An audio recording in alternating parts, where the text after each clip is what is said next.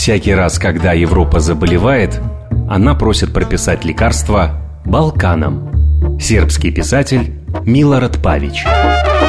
Что происходит сейчас в Юго-Восточной Европе? Как уживаются католики, мусульмане и православные на одной земле? Почему сербы называют русских «братьями»? От политики и бизнеса до традиций и кухни. Обо всем, чем живет Балканский полуостров. В программе политолога Олега Бондаренко «Балканы». Программа предназначена для лиц старше 16 лет. Добрый вечер, друзья, с вами Олег Бондаренко. Мы, как всегда, по четвергам с 8 до 9 вечера говорим о Балканах. Буквально с корабля на бал я к вам прибыл из Балкан. Собственно, вот в 6 вечера прилетел самолет из Белграда. Первым делом приехал на любимую радиостанцию, чтобы пообщаться с вами. В гостях сегодня у нас замечательный человек, профессор МГИМО Елена Георгиевна Пономарева, признанный балканист. Балканист, в отличие от меня, не такой ученый, да, академический. Балканист. А говорить мы будем сегодня о нескольких очень важных темах, конечно, о том, насколько можно применить межнациональный мир российский на Балканах. Вот, например, на этой неделе состоялся визит президента Республики Татарстан Рустама Миниханова в Сараево впервые. Это очень интересный, очень важный такой аспект. Прежде я хочу спросить вас, уважаемые радиослушатели, и сделать такое голосование. Я вначале задам вопрос, потом поясню, расшифрую его.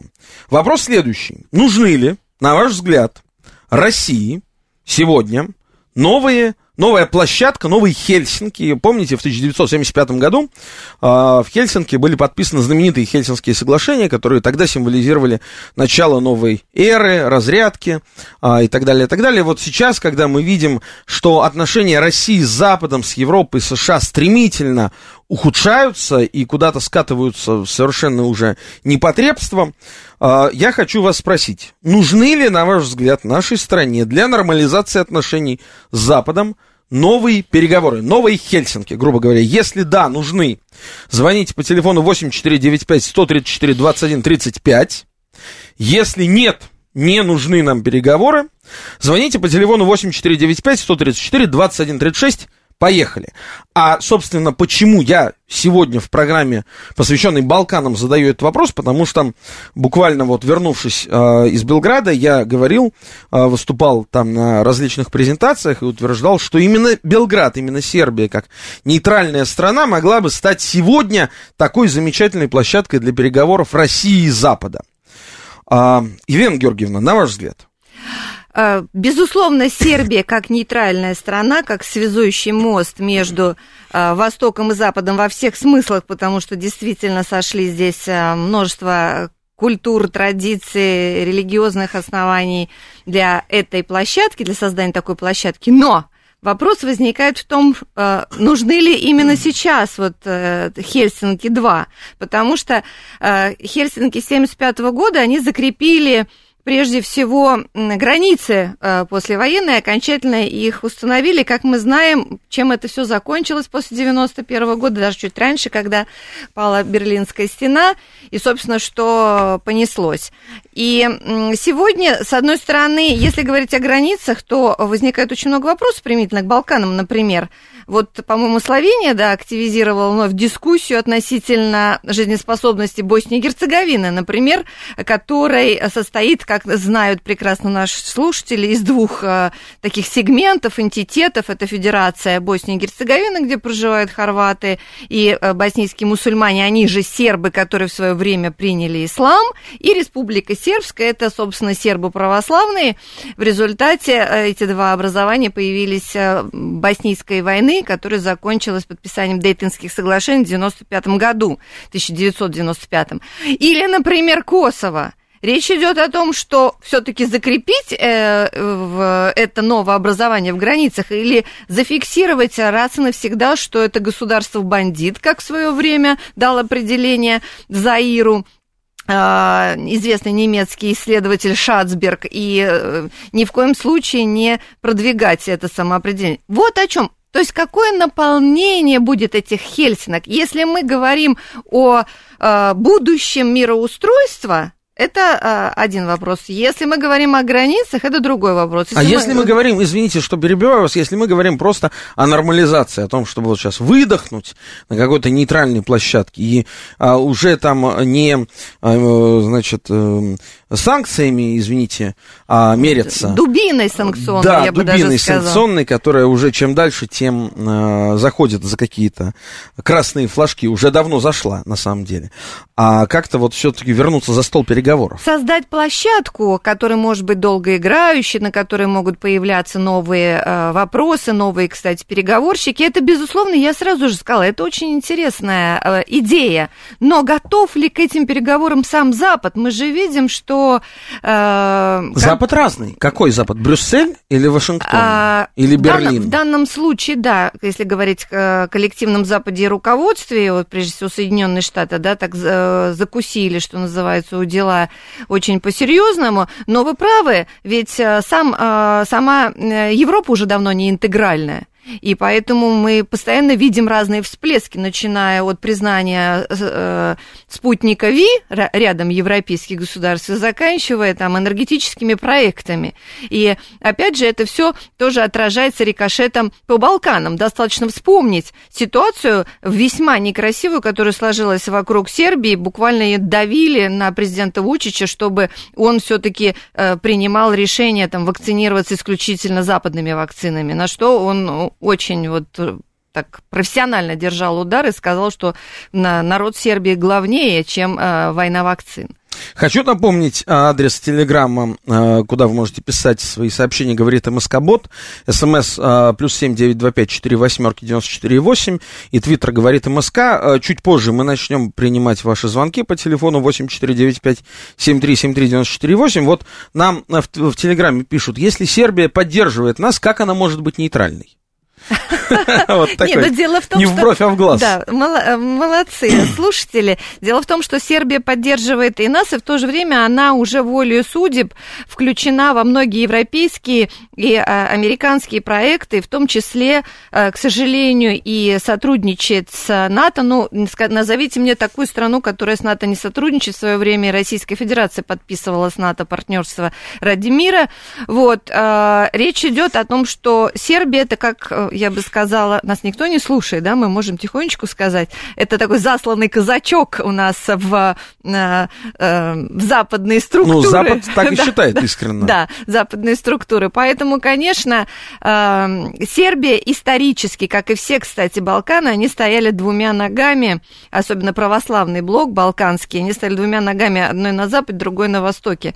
И, собственно, у Милорада Павича, который был вот в заставке нашей передачи, есть замечательный рассказ «Верджвудский сервис», где описывается взаимоотношения мужчины и женщины, и девушка приглашала молодого человека к себе на завтрак и кормила его завтраком, он ее обучал математике. И рассказ заканчивается тем, что молодой человек говорит, я, наверное, ее ненавидел больше всего в жизни, и последняя фраза: «Мое имя Балканы, ее имя Европа». Так а вот. Если вот продолжить эту литературную аналогию, сегодня какой образ применим для Балкан, для Сербии конкретно вот в этом треугольнике взаимоотношений Россия, Европа, Сербия?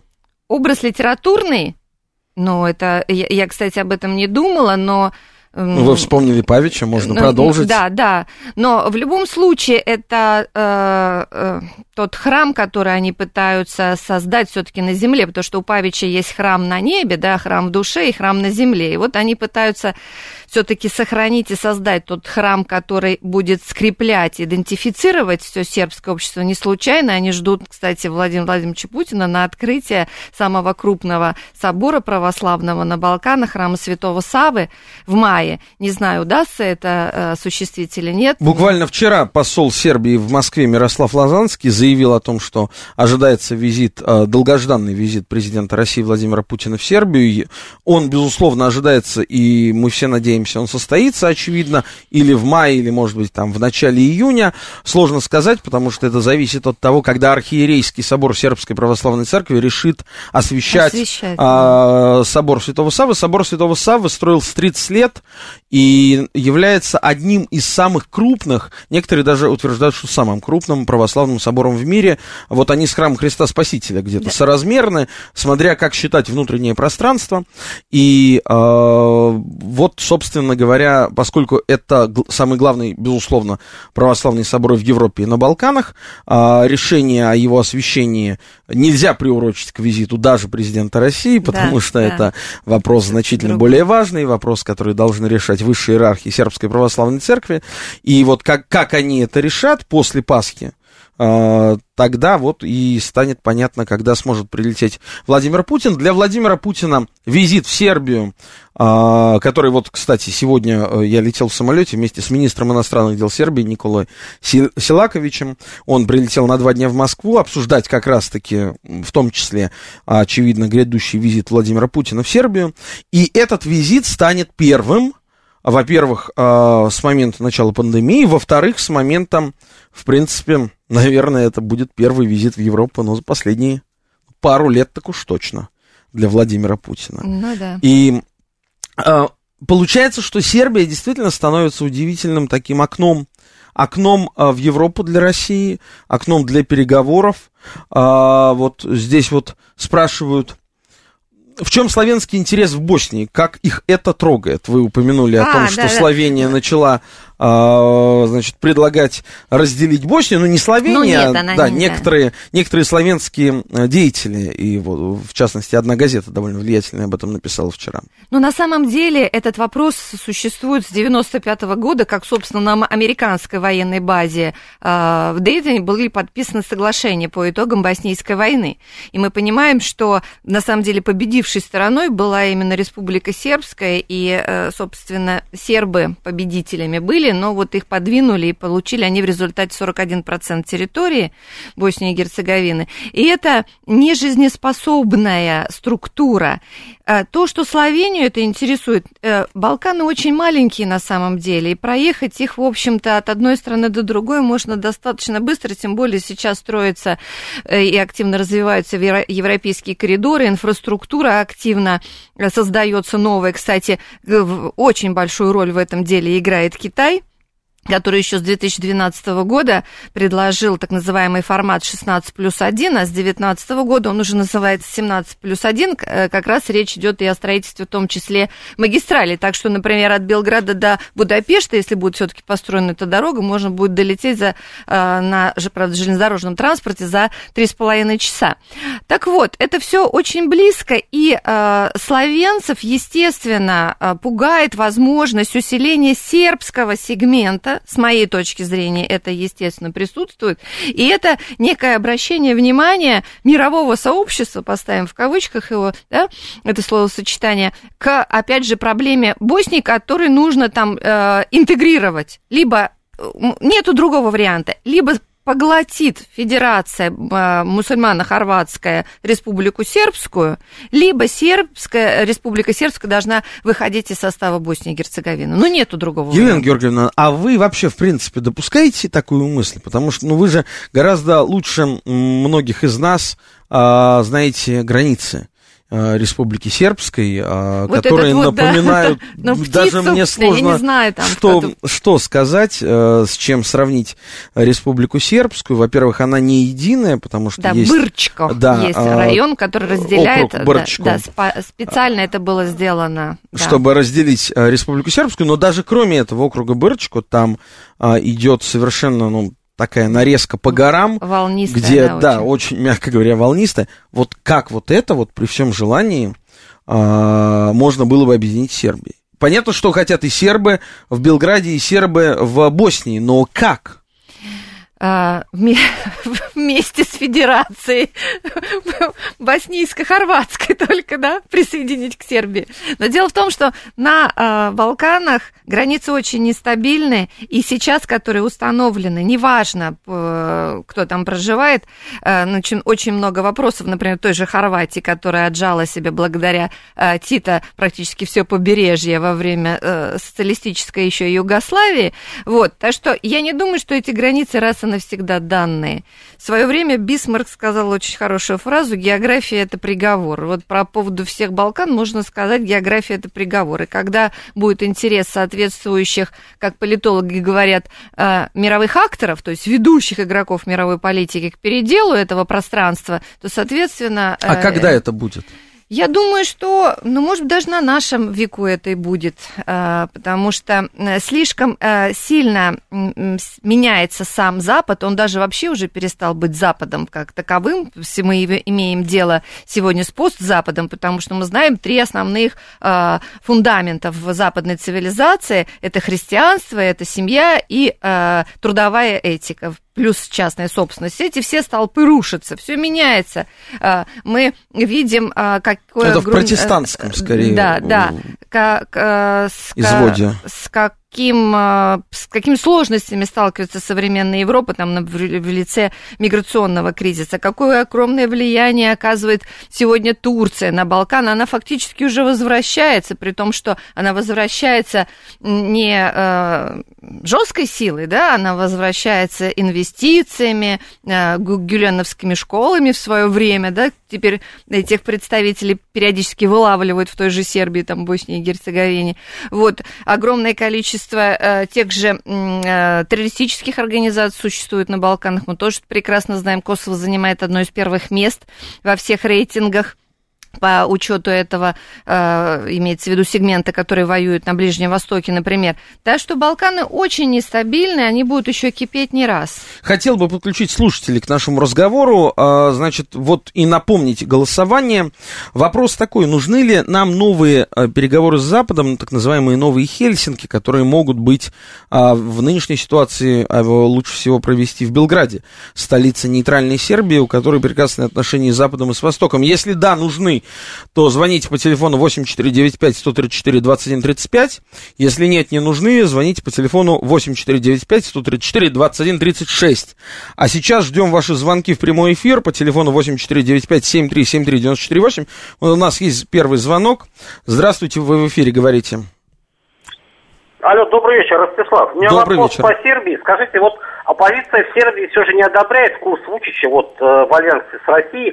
И вопрос, а в чем суть претензий сербской оппозиции вот, к Вучичу по России? И еще, вот интересно, у них доступ к телевидению и радио есть вот, в Сербии у оппозиции? Елена Георгиевна. Ну, начнем с последнего вопроса. Конечно, мы живем все-таки в современном мире, и любая оппозиция, она имеет доступ к разным источникам медиа, в том числе и, там, скажем, телевидению, я уже не говорю про интернет. Но удивительная вещь, сербская оппозиция имеет огромный доступ к российским медиа, которые становятся площадкой как бы вторичного захода на балканское политическое поле. Но самое главное, извините, мне кажется, важно это отметить, прежде всего, что есть такой телеканал, называется он Н1, да. И этот телеканал является эксклюзивным дистрибьютором CNN, это телеканал, который почти 2 года был на первой кнопке и занимал очень жестко, радикально оппозиционную позицию против действующей сербской власти, против президента Вучича. Это типа как НТВ при... Ну, это круче, чем НТВ. Начале... НТВ не было на первой кнопке, НТВ был на 4-й кнопке, ну да, все-таки. Да. А здесь канал был на первой кнопке, и он передавал в прямом эфире все протесты, и фактически вот можно, знаете, собрать 200 человек, показать это в прямом эфире и накрутить так, что в течение нескольких часов там будет уже 20 тысяч человек, в принципе. Это да. Штука... А вот вопрос, собственно, по поводу, который задал уважаемый радиослушатель, а в чем главная претензия сербской оппозиции к президенту Вучичу? Потому что он находится у власти, а не они. Вот это, наверное, главная претензия. Дело в том, что, конечно, к любой власти есть претензии, но они, с моей точки зрения, я многих знаю, оппозиционеров, так называемых сербских, даже лично, и в свое время мы обсуждали с ними насущные вопросы, так скажем, сербской жизни, еще при президенте Тадиче и так далее, вот, про Николича. Но они очень некрасиво себя ведут, они... Вы берут за главную претензию к Вучичу вопрос Косово и то, что все переговорные площадки, которые фигурируют и которые призваны более-менее урегулировать процессы, вот в частности вокруг этого болезненного вопроса, они рикошетом бьют по Вучичу. Что бы Вучич не сделал в отношении Косово, они высказывают его как вот некого такого предательства. У нас есть еще один телефонный звонок. Здравствуйте. Так, нет, сорвался звонок. Алло. Да, здравствуйте, алло. Говорите, вы в эфире. Добрый вечер, уважаемая студия. Вы знаете, конечно, это беда наших славян. Мы общие братья. Здесь вся Европа, извините, это все славяне братья. И помните, как Федор Иванович Тютчев сказал, вспомните стихотворение его, послание к славянам. Опальное мировое племя. Когда-то будешь ты народ, когда упразднится время твоей розни невзгод, и взглянет клич к объединению, и рухнет все, что делит нас. Мы ждем и верим провидению. И мы ждем этот час. Спасибо, знаете, большое. У вас есть вопрос какой-то? А вопрос у меня такой. Почему мы сдали всю Европу, эту славянскую? Потому что был проект Сталина, кстати, ССГ, Союз Славянских Государств. Понятно ваш вопрос. Конечно, мы за всю Европу не отвечаем, мы немножко пытаемся разобраться в Балканах. Так вот, я бы хотела даже вернуться к предыдущему вопросу, потому что ситуация с противостоянием нескольких политических групп – это нормальная практика балканской истории, при том, что, если вспомнить, даже королей выбирали и выбрасывали в свое время из окон, не дай бог, конечно, дойдет это в современной ситуации, но, тем не менее, Вучичу действительно, надо признать, очень сложно, хотя именно при нем отношения между Россией и Сербией вышли совершенно на другой уровень. Экономическое положение совсем другое Сербии. Сегодня мы даже говорим о том, что Сербия инвестиционно перегретый регион, например. Ну, это правда. Огромное количество инвестиций туда вложено. И к тому же, например, самым главным инвестиционным якорем Китая, который туда забахал, ну, как весь регион, около 10 миллиардов долларов, это Сербия, в частности, да? Хотя там есть и более интересные случаи, например, с Черногорией. Вот, я вот хотел рассказать, да. Это гениальная история, она меня просто до глубины души потрясла. Значит, Черногория вложила несколько лет назад, Китай вложил в Черногорию на протяжении нескольких лет $1 миллиард. 1 миллиард евро. Представляете вот себе Черногорию, да, где живет чуть больше 500 000 человек, официально, неофициально, чуть меньше 500 000 человек, и Китай, который вложил $1 миллиард евро. Во что Китай вложил $1 миллиард евро? Он вложил $1 миллиард в строительство, дороги. Китаю нужны новые транспортные пути для доставки своих грузов, своих товаров в Европу. У них есть порт Пиреус в Греции, но одного этого порта Пирей мало. И к тому же там довольно большие, в принципе, издержки идут, потому что пока из Греции эти товары доедут до, собственно, Центральной Европы, там будет такое количество границ, что, в общем, ну, понятно, что они им пользуются, но этого недостаточно. Но тогда они решили вложить $1 миллиард евро для того, чтобы в Черногории были построены нормальные дороги, и там гораздо быстрее, проще, гораздо меньше границ, значит, возить свои товары. Они отдали эти деньги. Деньги были успешно освоены, как у нас принято говорить, но из 2 участков автомагистрали 1 не построен в принципе, то есть совсем, нет ничего. На 2-м работы проведены на 30%. И это при условии того, что 1 участок должен был быть сдан в 2019 году, который вот на 30% построен.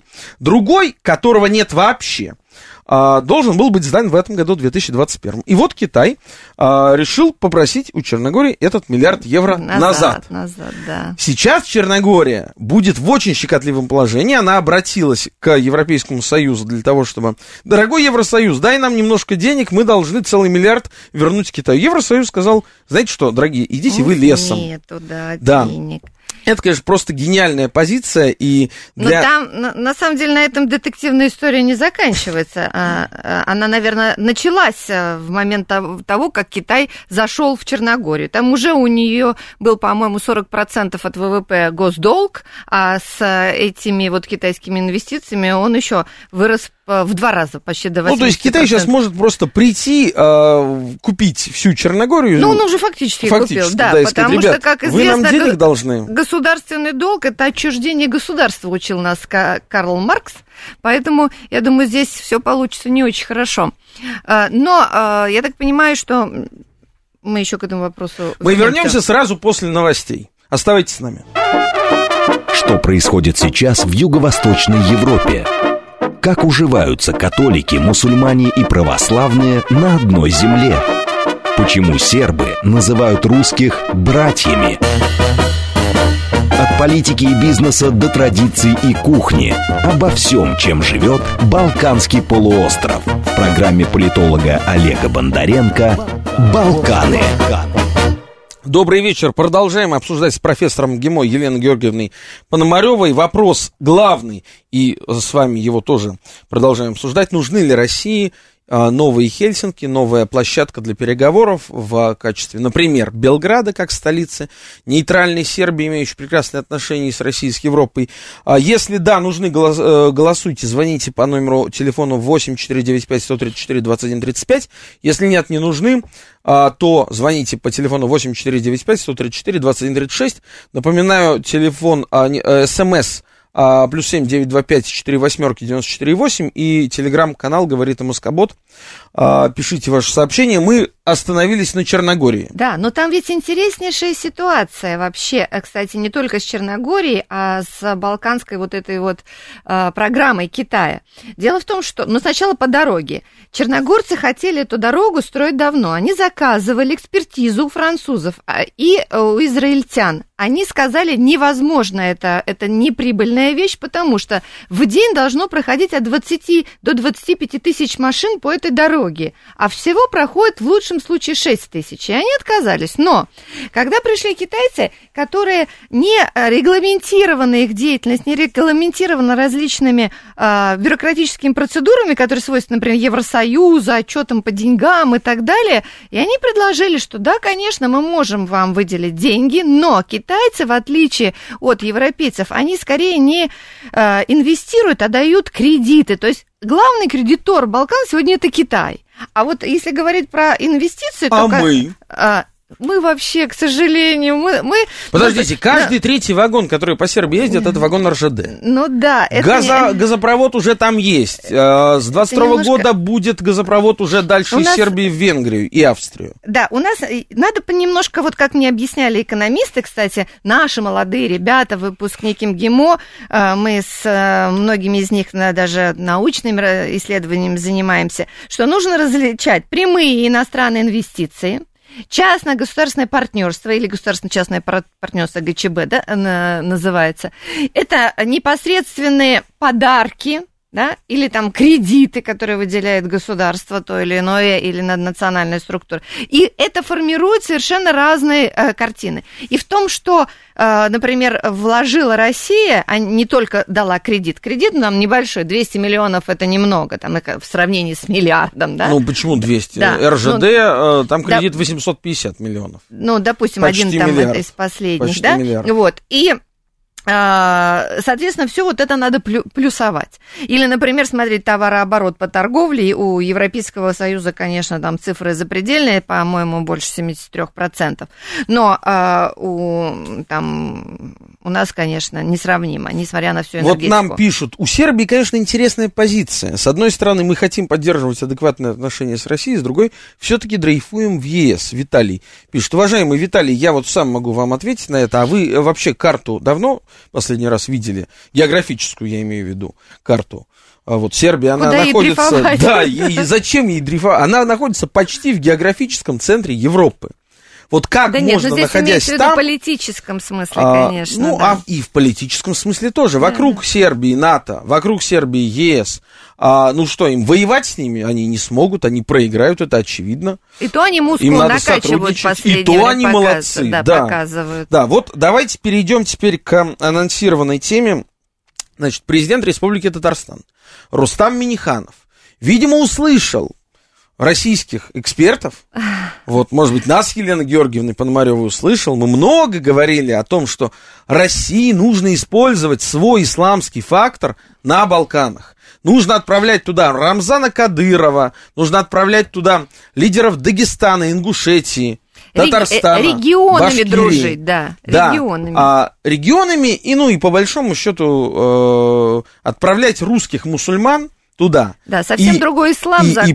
И потом брать оттуда мусульман, молодых ребят, чтобы они ехали не в Саудовскую Аравию в медресе учиться, а в Казань или в Грозный. Пускай они у нас учатся исламу, а не у ваххабитов. И в этом смысле, вот, наконец, состоялся на этой неделе этот визит. Рустам Миниханов, президент Татарстана, приехал в Боснию не один.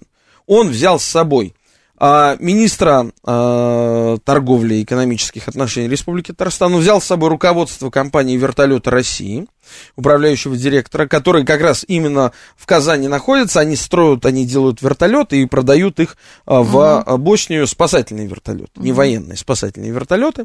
Вот они договорились о том, что еще несколько спасательных вертолетов они поставят в Боснии и Герцеговине. И Рустам Миниханов взял с собой в Сараево руководителя Духовного управления мусульман Республики Татарстан. То есть происходили какие-то, очевидно, встречи именно по исламской линии, по религиозным вопросам.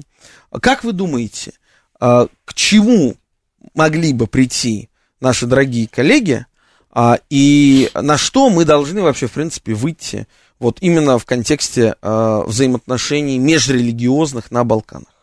Ну вот по поводу исламского фактора сразу отмечу, что существует, мы уже чуть-чуть затронули этот вопрос, существует тройка балканских стран, которая имеет устойчивые связи с международными террористическими структурами, в том числе через вербовка происходит через, к сожалению, мечети и встречи с религиозными деятелями. Это Албания, Босния и Герцеговина и Косово. И то, что туда пришли представители муфтията из России, это говорит о том, по крайней мере, определенная часть молодых людей может оказаться не включенными вот в это радикальное направление. Это уже хорошо. То есть мы можем даже говорить о том, что можем спасти несколько десятков, может, сотен и тысяч жизней, потому что пропаганда потом идет на совершенно большие массы людей. Как, Елена Георгиевна, как можно взять наш многолетний, ну, можно уже сказать, многосотлетний, опыт сосуществования православных и мусульман в России, ну, на Поволжье, например, в Северном Кавказе там чуть поменьше этот опыт и чуть, так сказать, поострее, а вот на Поволжье мы с татарами живем уж сколько сотен лет вместе и прекрасно живем, и уже даже близко никаких моментов противостояния нет. В 90-е, конечно, что-то там было, вы понимаете, но это опять касалось только каких-то фанатиков, сепаратистов и так далее.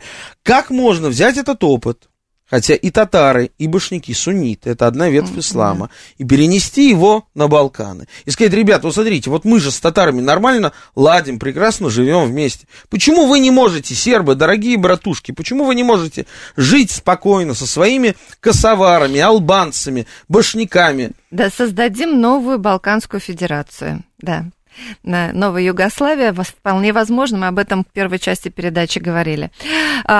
Конечно, вот таким риторическим вопросом проблему с места не сдвинешь. Естественно, это тоже многолетний и сложнейший путь. Более того, Балкан, это тоже опыт был, ведь в рамках и королевства Югославии, и в социалистической Югославии, естественно, народы жили вместе и в очень дружеских отношениях. Босния и Герцеговина была самой толерантной республикой. Между прочим, на момент разрушения Югославии 30% по переписи 1981 года записали себя как югославы. То есть это люди от смешанных браков.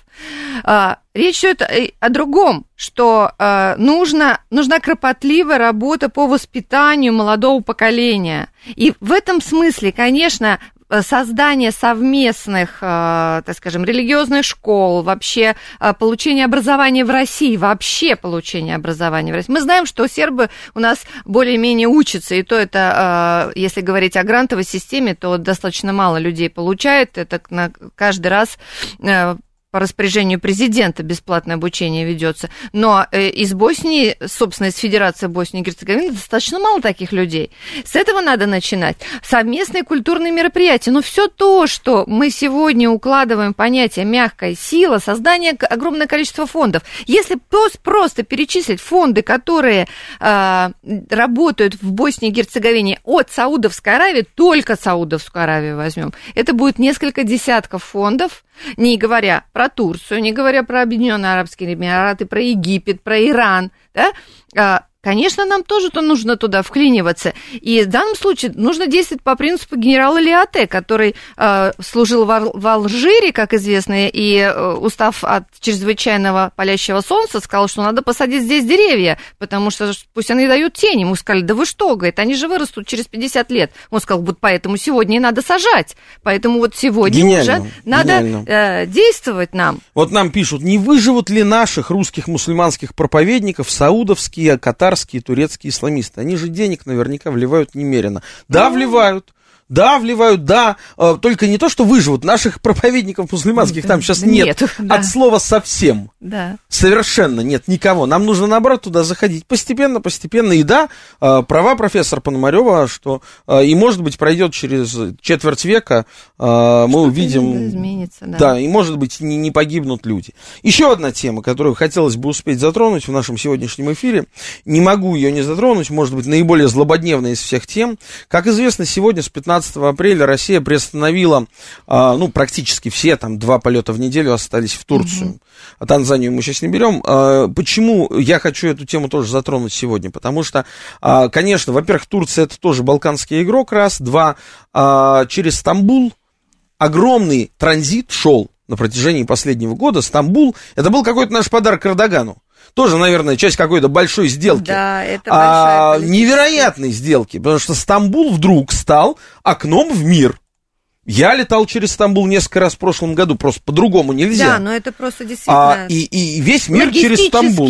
Да, весь мир через Стамбул. Все. Закрылась лавочка с сегодняшнего дня, но 1,5 месяца Стамбул перестанет быть таким транзитным центром. Вопрос, а кто станет? Потому что все равно людям надо ездить, людям надо как-то общаться. А сейчас мы практически не летаем никуда из Москвы на запад, по крайней мере. Надо возвращаться к Минску. Подождите, Елена Георгиевна, а давайте наш любимый Белград сделаем. Конечно, в Белград летают самолеты каждый день. Да, пока довольно кусаются билеты, должен признать. Но, во-первых, нужно Росавиацию как-то попросить дать допуски другим авиакомпаниям, только Аэрофлоту, Air Serbia и Н1, которые самые дешевые, кстати, летают по воскресеньям. А я вот сейчас летел, я впервые, я сколько лет, там, 13 лет летаю в Белград, летел я на самолете Airbus A330-300.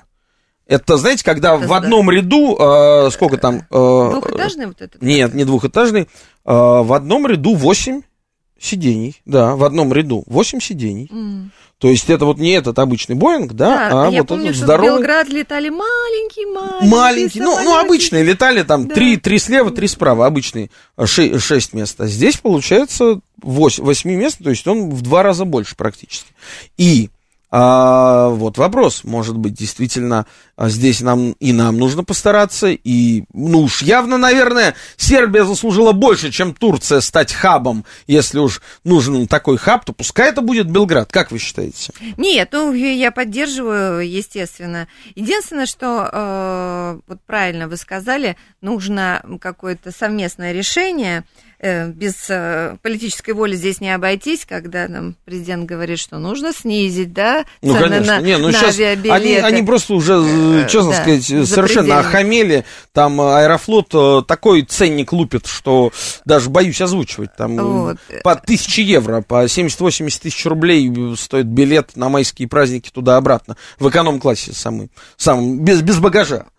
Просто с ума сошли. Да, это просто невозможно. Конечно, нужно политическое решение. А в принципе, кстати, что касается туризма, ведь Балканы — это удивительное место, где можно прекрасно провести время, отдохнуть, насладиться и природой, и музыкой, и едой, и кухней. Это, кстати, вообще правда, совершенно отдельно. Да. Вот я вчера был в Нови-Саде, столице автономного края Воеводина, и встречался там, у нас была презентация нашей книги «Записки балканиста» на сербском языке, и на презентации был советник мэра Нови-Сада по культуре. Она рассказала о том, что, во-первых, в этом году, в 2021-м, Нови-Сад должен был стать европейской столицей культуры, столицы Европы, но из-за пандемии это перенесли на 2022 год. А сейчас они разрабатывают программу специально для российских туристов, чтобы российские туристы могли прилетать в Белград. Аэропорт Белграда, он уже, для понимания, находится на территории Воеводины. И ехать до Нови Сада там час с небольшим, час 15. И в Воеводине безумно красивые места, монастыри, винная дорога, озера, винный путь, реки, озера, да, прекрасные города, Нови Сад, Субботица, другие такие наследия старушки Австро-Венгрии, приятные, милые, да, недорогие совершенно все эти места. То есть действительно есть куда ехать, есть куда развиваться, кто хочет на майские праздники подумать, вот, пожалуйста, предлагаю вам идею. Вот нам тут слушатель пишет, а как поживает русский дом? Вот русский дом, вы ответите, Елена Георгиевна? Ну, я частично могу ответить, что поменялось руководство русского дома. Сейчас возглавляет его замечательный журналист, да, в прошлом, сейчас, поскольку он возглавляет, не может этим, наверное, заниматься, Евгений Баранов, знающий вообще регион изнутри, проживший там много-много лет, имеющий, ну, наверное, контакты и связи во всех сферах, по крайней мере, сербской жизни, это точно. И сейчас он разгребает завалы, наводит порядок. А разгребать там есть что? Да, к сожалению, мы должны сказать, что сталинский принцип «кадры решают все» сработал в отношении русского дома в Сербии в плохую сторону. Там кадры не решали ничего из той политики, на которой они должны были работать. Вот. И сегодня, я думаю, что вот обычно становление в новой ситуации где-то от 3 месяцев до полугода происходит, а потом должен быть действительно некий рывок, и я надеюсь, русский дом станет той площадкой, которая будет действительно притягивать и креативить вообще все информационное пространство. Кстати, на годовщину, по-моему, бомбардировки, они притащили туда обломок, да, сбитого... обломок крыла стелса. Да, да, крыла стелса. И провели презентацию книги адвоката Горна Петроневича. Да, так что уже креатив пошел. Я хочу напомнить нашим радиослушателям, что у нас еще идет голосование, еще оно будет идти 7 минут. Вопрос, нужны ли новые Хельсинки России и Западу? Ну, нужна ли новая переговорная площадка, в данном случае имеется в виду на Балканах, в Белграде, как столице нейтральной Сербии? Если да, нужна, звоните 8495-134-2135, если нет, не нужна, 8495-134-2136. Подведем итоги в конце, пока у нас практически ровно идет ноздря в ноздрю. Да, да? Нет? Да. Я хотел все спросить, как да, это там. Вот сегодня посол России в Сербии Александр Боцан-Харченко заявил, что, наконец, значит, представительство Минобороны, можете себе представить, представительство Министерства обороны Российской Федерации при Министерстве обороны Сербии откроется уже в этом году. Сложно представить, это вот к слову о нейтралитете. Да, нейтралитет есть, но вы знаете страны, где еще есть представительство Минобороны России? В Таджикистане было такое представительство в 90-х, когда там война была. Да вот, в общем-то, пожалуй, и все. А вот, Елена Георгиевна, скажите, мы тут с вами уже много затронули аспектов. На ваш взгляд, такой очень глобальный вопрос. А куда дальше нам развивать отношения с Сербией? Значит, в инвестиционном плане, как вы говорите, перегрета страна, да? Слишком много уже туда зашло разных денег. Ну, в общем, можно согласиться с этим. Хотя, наверное, сербы бы не согласились, да? Значит, нет ни одной крупной российской компании, которая бы там не была представлена. Практически нет. Все там уже есть. Уже давно работают и очень хорошо работают. Что еще мы можем Сербии предложить и Сербии сделать вместе? Нет предела совершенству. Ну, например? Вот, возвращаясь, опять же, к программе Китая, которую он предложил для стран Центрально-Восточной Европы в 2012 году, да, формат этот 16+1, они зафиксировали впервые в новейшей истории, что они раньше никогда не делали, что мы будем заниматься подготовкой политических лидеров и политических элит. Речь идет о том, что они собираются не только инвестировать в экономику, но и серьезно в политическом плане через 10, 15, 20 лет потеснить представителей европейской, проевропейской элиты. Мы фактически не имеем своих представителей ни на региональном уровне, ни уже в большой власти, тем более.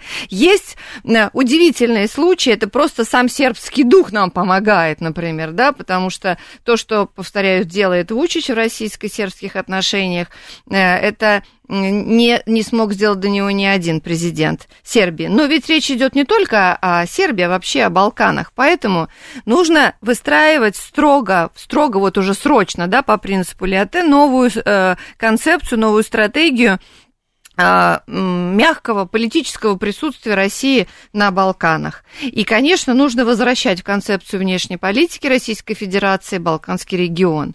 Поэтому нужно как можно больше создавать классов с русским языком. Например, Китай даже покупает учебники для первоклассников и показывает это с помпой по всем телеканалам. Нужно заниматься гуманитарными вещами, связями с той же медициной.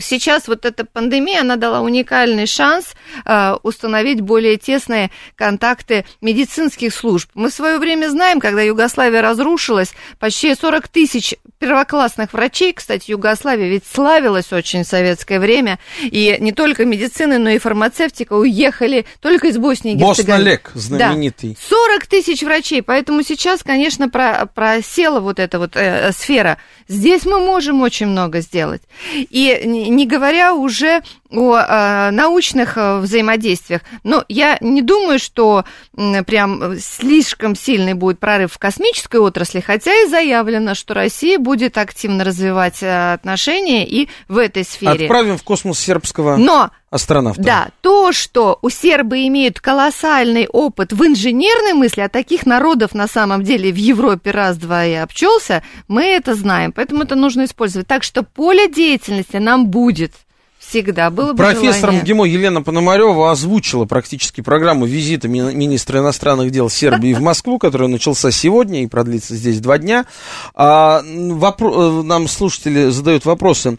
У Стамбула есть такая особенность, как Turkish Airlines, которая летает чуть ли не по всему миру, даже к каким-то людоедам. Готова ли Air Serbia сделать такую же плотную большую маршрутную схему? Так я хочу сообщить, что Air Serbia уже довольно давно, лет 10, как куплена арабской авиакомпанией Etihad Airways, довольно большой, и она имеет сеть не меньше, чем Turkish Airlines. А вот буквально, опять же, новость этой недели: Сербия запустила в производство вакцину «Спутник В». То есть «Спутник Ви» теперь будут делать не только в России, но и в Сербии. И уже его делают. Сербия, кстати, стала чуть ли не единственной страной, где можно совершенно свободно любому человеку, даже иностранцу, привиться любой вакциной из существующих. Нет больше такой страны. Если хотите Pfizer, летите в Белград, получите Pfizer, независимо от того, какой у вас паспорт.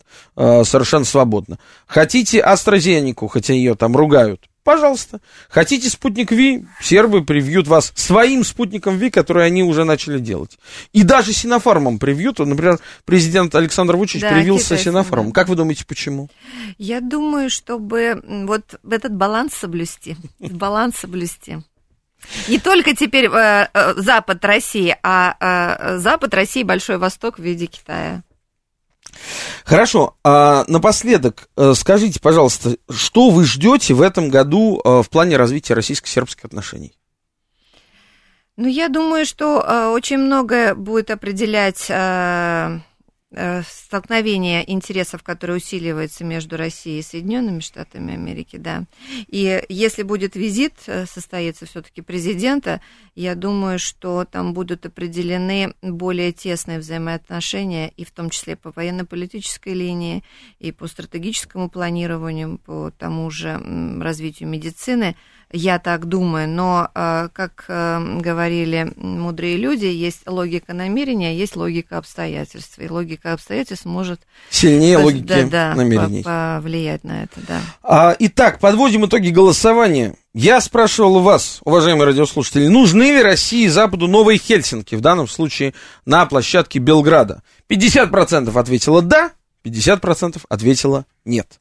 Вот в такой дилемме мы и оставляем вас вместе с профессором МГИМО Еленой Пономаревой, которая была сегодня в эфире программы «Балканы». Слушайте нас по четвергам с 8 до 9 вечера, а мы с вами услышимся завтра в 6 вечера в первом прогностическом эфире на русском радио, на российском радио программе «Накануне». Счастливо!